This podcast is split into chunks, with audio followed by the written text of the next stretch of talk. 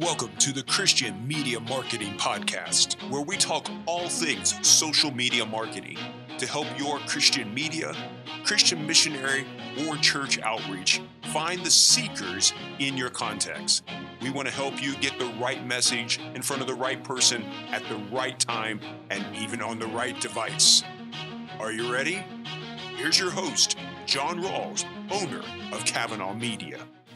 Hey, friends, thanks for being a part of the Christian Media Marketing Podcast. I am thankful for you. I am thankful for what you are doing for the kingdom.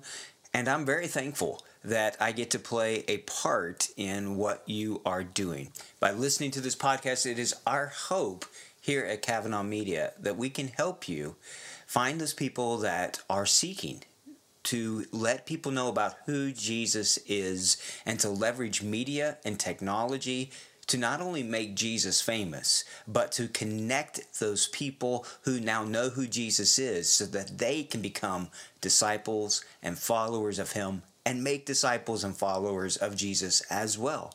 Now, today we're going to talk about three things real shortly on each of those. So the whole podcast isn't going to be super long, but I do want to address one thing with Facebook and two things with Google. Let's get started. All right. So with Facebook, one of the things that you may have seen recently is they they just announced that they are getting rid of their analytics tool. And there's been some chatter on the internet about, "Oh, what is this going to mean?" And so I actually jumped online and began to talk with my Facebook concierge help rep and said, "What does this mean for organic insights for the information about our post overall on a page. Well, it's kind of funny because the person I was talking to said, "What do you mean the analytics is getting uh, taken, you know, taken offline? It's not going to be there anymore." So I had to send the Facebook help person the article from Facebook, even just announcing what it was that was happening. She looked through it. She said she needed to talk to her team. And then she came back and said, after looking through it, we don't believe it's going to have any impact on your insights. It is just the analytics tool. Facebook Analytics is a competitor of Google Analytics. And so it was a, their attempt to be able to look at what is happening on your website and your landing pages once they click on the ad. I'll be honest, I've never really liked it. I've never used the Facebook Analytics tool. I prefer Google Analytics. In fact, we're going to start talking about Google Analytics on my live video training show that happens every Tuesday, 10 a.m. Eastern Standard Time on our Kavanaugh Media Facebook page and on YouTube. So we're going to look at that in two weeks, getting started with Google Analytics. I love the tool. I love the the insights that are there that come from that. And so I've just never used the Facebook Analytics tool. So when they say that it's going down, I don't care. I'm, I'm glad it is. Now I think part of the reason why it's going to be discontinued is because of some of these pixel challenges that Facebook and Google and other people are either seeing or introducing. They're stopping the use of them when it comes to like Google and their use of third-party data pixels. But with Facebook, I think they're they're having to really change some of their business model. So, what does this mean for you? Probably nothing.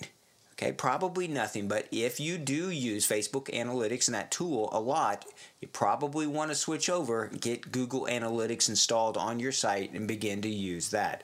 Beyond that, there is a Facebook Business Suite tool which will give you insights and let you see some of these things that maybe you might think you will, will be missing, as well as I think you're still going to have that information available for you on your actual Facebook page when you can look on the insights part of it.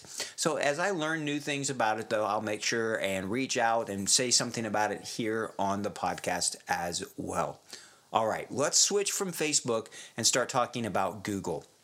I really like using Google Ads. They are a completely different strategy. They are a completely different beast to learn compared to Facebook. But I love when I can use Facebook and Google Ads together. I can drive traffic from one to the other. I can learn about my audience through keywords and through searches.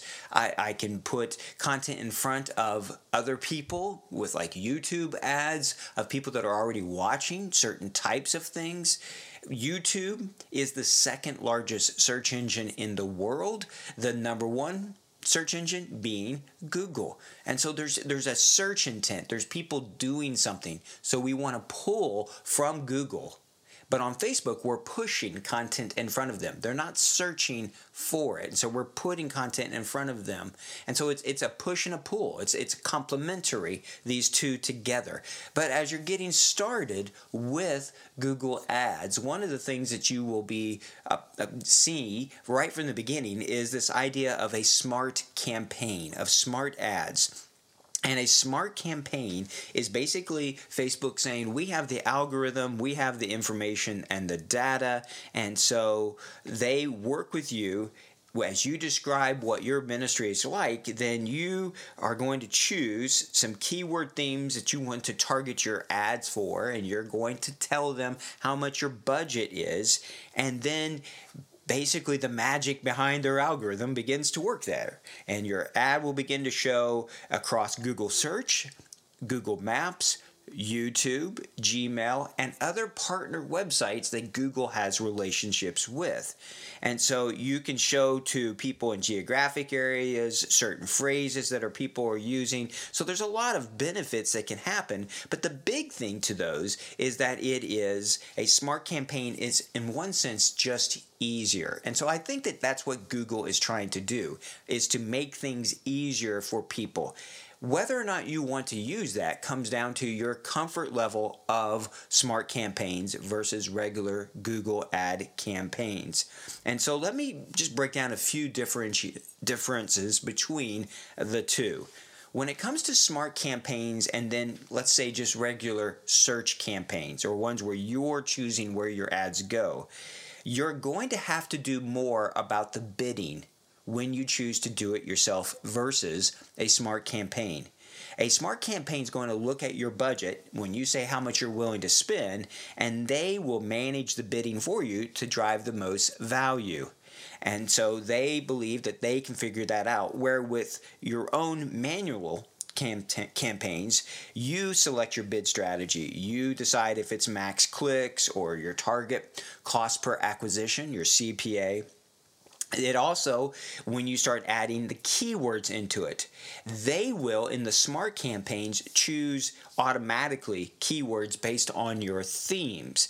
If you do it manually you pick your keywords your match types your corresponding ad groups and so there's a lot to that. I'm going to tell you what i think here in a little bit about some of this but i'll jump on this one in a second.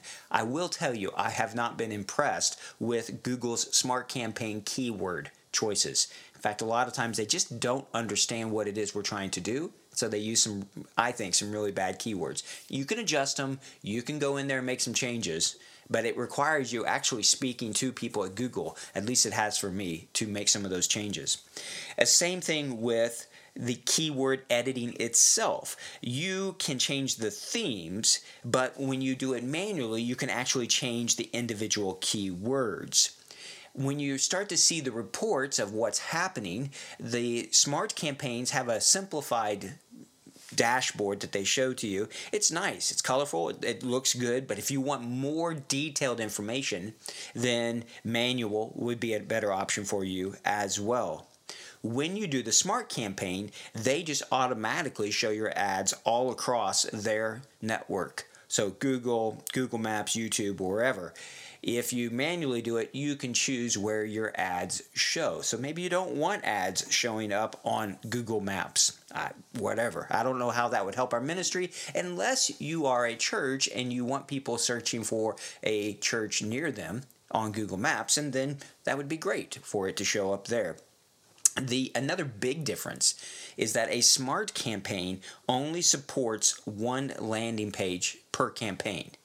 So if you wanted to have different types of landing pages, you are definitely going to have to use the manual one there to be able to do that. Now, a smart campaign is really easy. All right, it, it is very easy to use. And smart bidding is a really nice thing because that's one of the areas that we make mistakes in. And so when you get into it, even if you do smart bidding options, there are some different ones that are there. There's the target CPA, so the cost per acquisition, but you have to be careful on this because if your volume's low, it could be really messed up here. All right, there's also a target ROAS, your return on ad spending. And this applies their AI and their artificial intelligence to predict the ads conversions and that it's going to generate. So they look at it and they try to figure out which one's going to generate the best return on your advertising spend. This, I think, is hard when you're not doing e commerce. And so it's good for you to kind of ascribe a value for something, say a Bible download or a message or whatever. But uh, this may not be a good strategy for you if you're not really working in that kind of way. Maximum conversions is another one that the smart bidding will do for you and it relies on Google's own data to tell them how what to, the most conversions for a g- given campaign budget.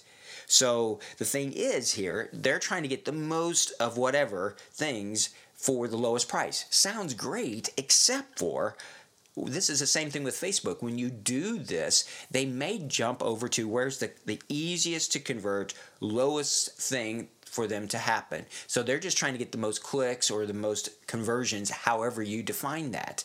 Maybe that's messages, maybe that's visits to a certain page or whatever. Sometimes the quality, though, may suffer on this one. So maximum conversion is another one. It's kind of like the target ROAS. And when you do this one, it requires conversion tracking and setting up very specific values. That may be something that uh, is a little hard for you to do. So just with all of these, if you use the smart bidding, really think through what it is you're trying to do. Make sure you're testing. Don't just set it and forget it. Keep coming back to it. Get used to looking at your data over time. And this is going to help you see what ads are working. You're going to be able to see seasonal parts to that. For example, in Easter, several of our Google ad accounts, we've seen an uptick on them. And so we can learn through this process. Now, I will tell you my opinion on this one is that I would encourage you to learn how to do this manually to start out, you learn how to do the keywords, learn how to use the keyword planner, learn how to choose just a text search ad and get started that way. And then and then you can dive into some of the more advanced things. And, and truthfully, I think the, the artificial intelligence and the AI that Google has may be a really great thing. But you really want to watch it and make sure that you know what's going on before you jump into that arena. One other thing on that is that as Google moves to what is called the federated learning of cohorts, in other words, when they stop doing the pixel data that we have grown accustomed to, the artificial intelligence may become a lot more powerful and a lot more important to us. And so there may need to be a shift in our strategy when it comes to Google Ads when all of this begins to play out. One more thing on Google I want to share with you today, and that is their Insights page. I don't know if you've seen this, if you're doing Google Ads or not, but it's really interesting that there's a whole page. They've just started to roll this out here in the last few months, so it could be that you may not see it yet, but my hope is, and my guess is, that you will be able to see this. And what Google Ad Insights do is that it tells you stuff that's happening that about topics. It, it gives you insights tailored to what it, your ministry and what it is that you're advertising about, these keywords that you are using, and it helps you see your own performance in that area. And it is a really neat tool. You can use it to find new keywords. You can see just as a, as a learning or a listening tool it may give you ideas of new audiences, new locations if you're doing uh, you know countrywide or island-wide types of things, and you will get to that by clicking on a button in your Google Ads that just says Insights. So, for example, on one of our accounts, it said this Christianity is trending compared to last week. And so it's showing the increase in search interest, 5% interest. So somewhere between 1 to 10,000 more searches took place in this one country on the topics of Christianity in the last week versus the week before. Well, that's over Easter, so that makes sense. But we can see these trends from a week, from months, for long term. There's a lot of trends that are happening there. And then we can see what search terms are trending, and they will give you ideas of keywords and give you ideas of new search terms or words to be looking for. So, example, for example, the word Jesus itself was a really big word, and now you can begin to use that to find and discover other new keywords. So, I just wanted to make sure that you were aware of that. That if you're using Google Ads, the Insights button, it's over on the left for your account under overview, then recommendations, you will see insights. And the recommendations will show up in here as well.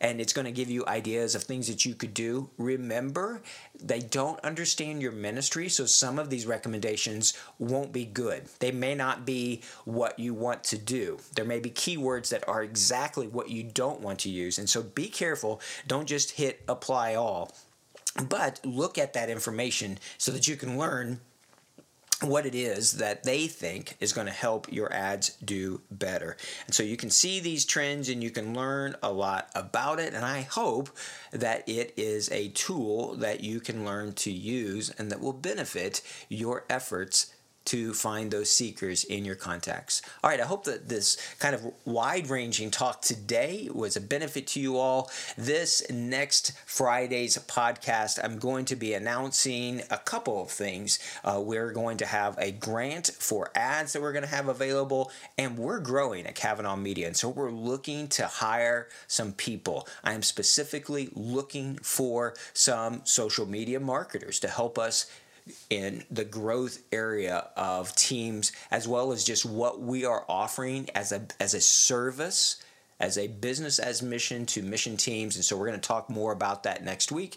If you're interested and you can't wait till next friday reach out to us send us a message and i'll see if i can explain a little bit more on that before then. All right. Thanks so much for listening. Thank you for what you do for the kingdom. Please keep pressing forward, keep praying, keep working. Every person that sends that message or is searching, make sure you follow up on them. Don't let anyone fall through the cracks and keep your eyes open to how the Spirit is working because at the end of the day, we don't just want clicks, we want followers. We want to see disciples who are making disciples. And so I hope that your media, your technology, and your outreach is towards that goal. If we can help you in any way, please let us know. Take care and God bless. Thank you for listening to the Christian Media Marketing Podcast. We hope you subscribe to it and that you'll share it with those who are also laboring for the Lord to find seekers in their contacts. May God bless you in all you do for Him and for His kingdom.